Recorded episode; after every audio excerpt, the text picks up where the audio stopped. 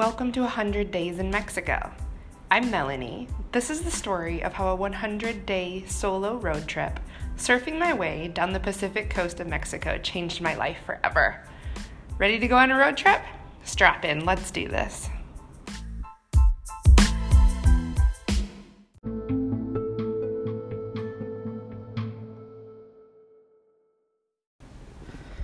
Episode 5 Who's Prettier Than Who? T minus nine years. A couple of months into our marriage, before our move to San Diego, I lay awake in our bed while Josh played video games in the other room. I was overwhelmingly lonely, waiting in our freezing Michigan home for him to come join me. But I said nothing and waited patiently, like good Christian wives do. Eventually, he pulled back the covers and slid in on his side of the bed with his butt facing me. I rolled toward him and attempted to be the big spoon. He shook my body and moved away from me. This was the fifth night in a row my brand new husband would come to bed late, not in the mood for sex. I laid there just a few inches away from him, feeling more alone than ever before. My body screamed, Don't you see me? I'm right here waiting for you to want me. But my voice said nothing. Tension in my chest choked the words from me. In reality, I expected that he would read my mind. He, of course, did not. I felt him yelling at me, You're fat and needy, get off me! Which, of course, he did not say at all, but it tacitly filled my ears nonetheless. Hot tears stung my eyes, but I was used to it. I couldn't understand how playing video games could possibly be better than coming to bed with your new bride. I was devastated. We were 21 and 27 years old, evangelical Christians who believed sex should be reserved for marriage. We had fought our urges for our entire engagement. Now, not three months into the marriage, the entire reason for it seemed to be gone. My tears turned to silent sobbing, which I knew he could feel from his side of the bed. He didn't move, even though I could tell from his breathing that he was still awake. The sobbing got worse and the ignoring got louder until I got out of bed and headed for the bathroom. As I passed the living room, the glaring blue light from Josh's computer hurt my eyes. I walked over to shut the lid, but then remembered he had been in the middle of a video game. I didn't want to shut it down in case he was letting it run overnight to gain some kind of points or some stupid video game reason. I bumped the mouse to wake up the screen. My story is all too common. I don't even need to describe what I saw there. It wasn't a video game. My sheltered little Christian heart dropped to the floor and shattered into a million little pieces. I left my heart on the floor, entered the bathroom, drank half a bottle of cold medication, and pulled a towel over me. I woke up shivering in the daylight. I wanted nothing more than to be dead. I didn't confront Josh right away the next day, nor did he ask why I had stayed in the bathroom the night before. We went about our morning as usual, screaming at each other from our mutually silent mouths. The next chance I got, I examined his browsing history and clicked on every image he had viewed. I compared myself to each and every one, noticing if my stomach was flatter or if my thighs were smaller. Josh had been lying to me about what he was doing for months choosing other women on a screen over my body. It felt like betrayal. It felt like adultery. It felt like my fault. If only, as he would later tell me, my butt was smaller and my boobs were bigger, then he would choose me over them. A few nights later, we were out at a craft brewery with close friends. A woman I didn't know was hanging around our group. She had perfect boobs and a tight little butt. Josh kept calling her sweetie and hun. He called all the girls that, and it pissed me off. He kept finding a reason to talk to her. At one point, she made a joke at his expense. Up until that point, I had silently ignored her. When she made the sarcastic comment about my husband, I lost my mind. She was standing, and I stood up to tower over her in my heels. Although I was far from drunk, I knocked the beer out of her hand and began screaming. Screaming in a crowded brewery. All the words I had been holding in finally erupted, directed at some poor innocent girl. The simple fact that she was attractive made her my enemy. I don't remember what I said, but it was something about ripping her perfect little tits off before she took one step closer. I am a good Christian girl with wholesome parents and conservative values. This outrage from within me scared me more than anyone on the outside ever could do.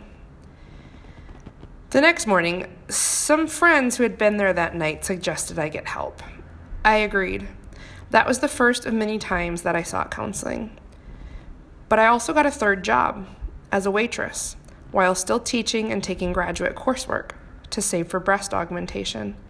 I redoubled my unhealthy commitment to exercise. I started exercising at least twice a day during my graduate school years, no matter how exhausted I was. Eventually, Josh and I nearly stopped talking. He played a lot of video games, and I spent a lot of time in Mathland, at work, and at the gym. He was just a young guy doing stupid young guy stuff. He wasn't a bad person. I was a young girl with zero self worth and behaving like it. Josh kept telling me he was getting help with his porn addiction, and I kept believing it would stop. But I also kept checking his browsing history and learned new ways to hack his computer. Eventually, I issued an ultimatum porn or me. I felt justified in doing so because Christians consider porn to be equal to cheating. That meant, biblically speaking, I could leave him. He got smarter at hiding it. Months went by and I found nothing. I thought we were through it. I was subconsciously disappointed. If only he would look at porn one more time, I could be free of this mess, and it would all be his fault. Of course, I didn't want him to relapse, I just wanted out. I told Josh it would happen before it actually did. I told him I needed attention, I needed affirmation, and that if he didn't give it to me, I would go elsewhere. It never got that far, but it was the beginning of the end. I saw another man four times. Each time, I told Josh exactly what I was doing, who I was going with, and why I was doing it. Although it never got physical, I was sabotaging my marriage without consciously knowing it. I wanted out, but I couldn't admit it to myself. Christians don't get divorced unless there is unfaithfulness or abuse. Those were the rules. I always follow the rules. Just before Christmas, Josh announced the truth. I've been using my external hard drive when browsing, so nothing gets traced to the computer. That's why you don't need to that's why I don't need to erase the history. I'm done. I can't be with you. I can never forgive you for emotionally cheating on me. I'm going to file for divorce. He stated it simply, without emotion, as if he were telling me what he had for lunch. The feeling in my body shocked me more than the words he spoke. I didn't feel sad or betrayed. I felt relieved and a little pissed, but mostly relieved. At last, it was over. And what was better, he was doing the leaving, not me. Neither God nor my parents could fault me for this.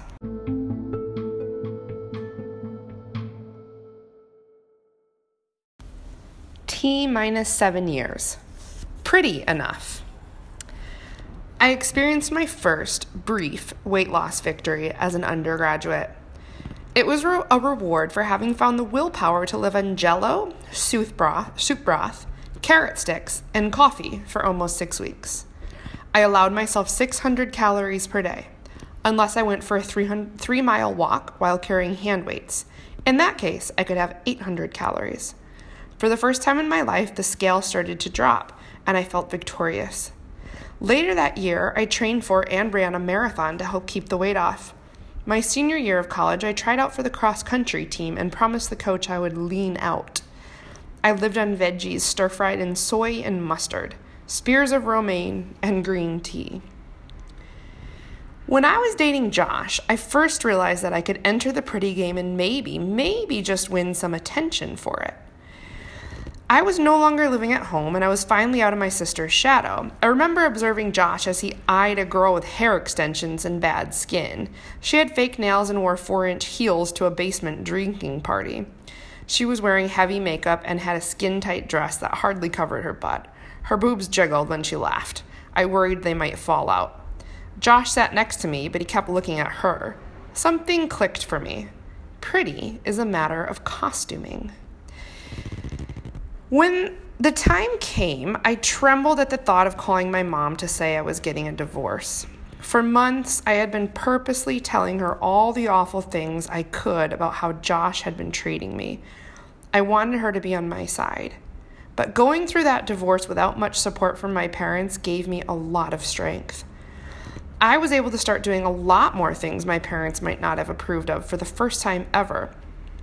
Post divorce, Melanie was not only thinner and prettier, but she also had started to find her own voice.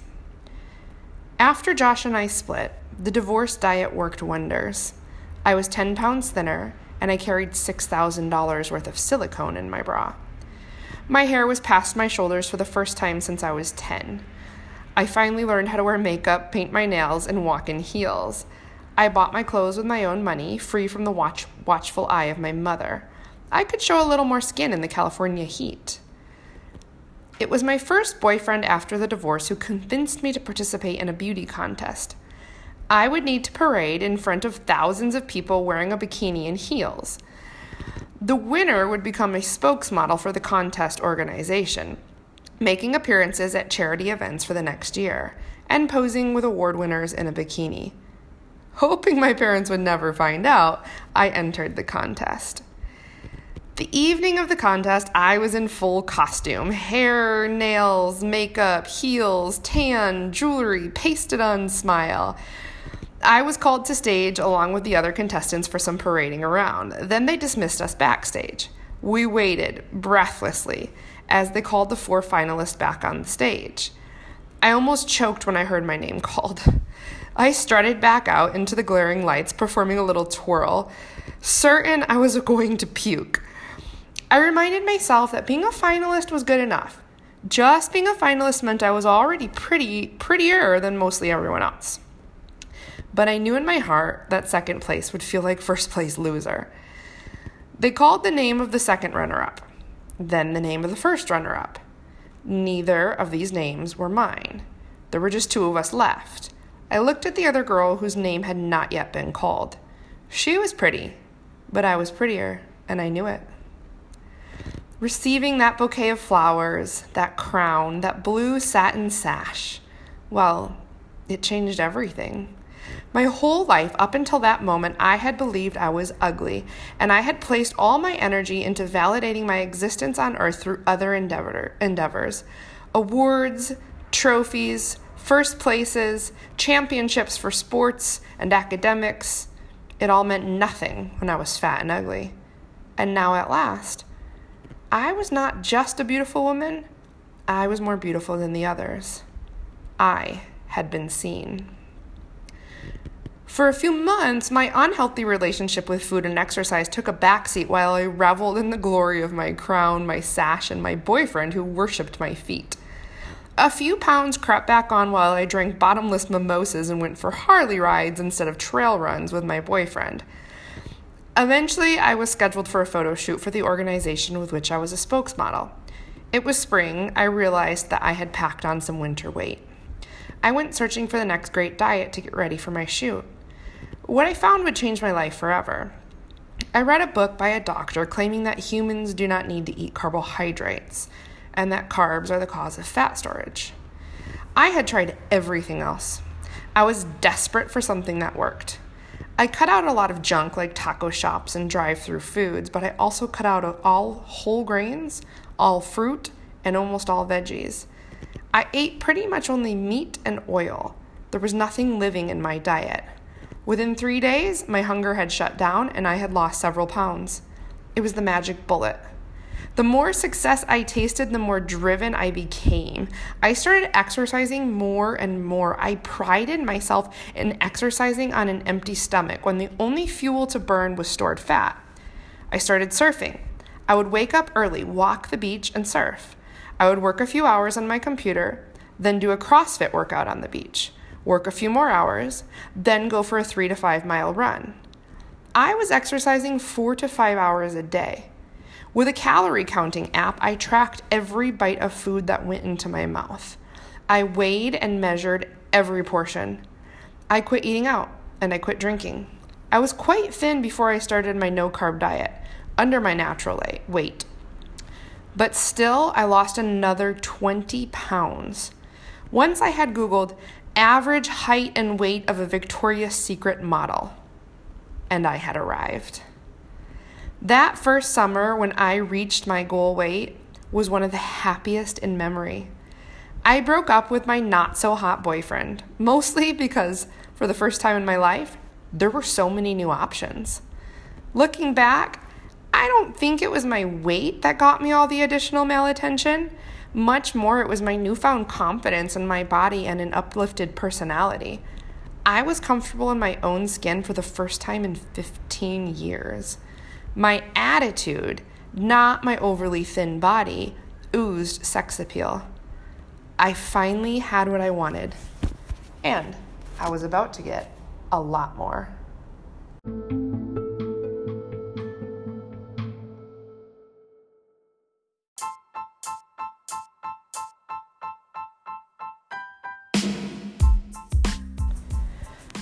I hope you liked the episode. If you did, I have a behind the scenes video commentary available on my website, 100daysinmexico.com.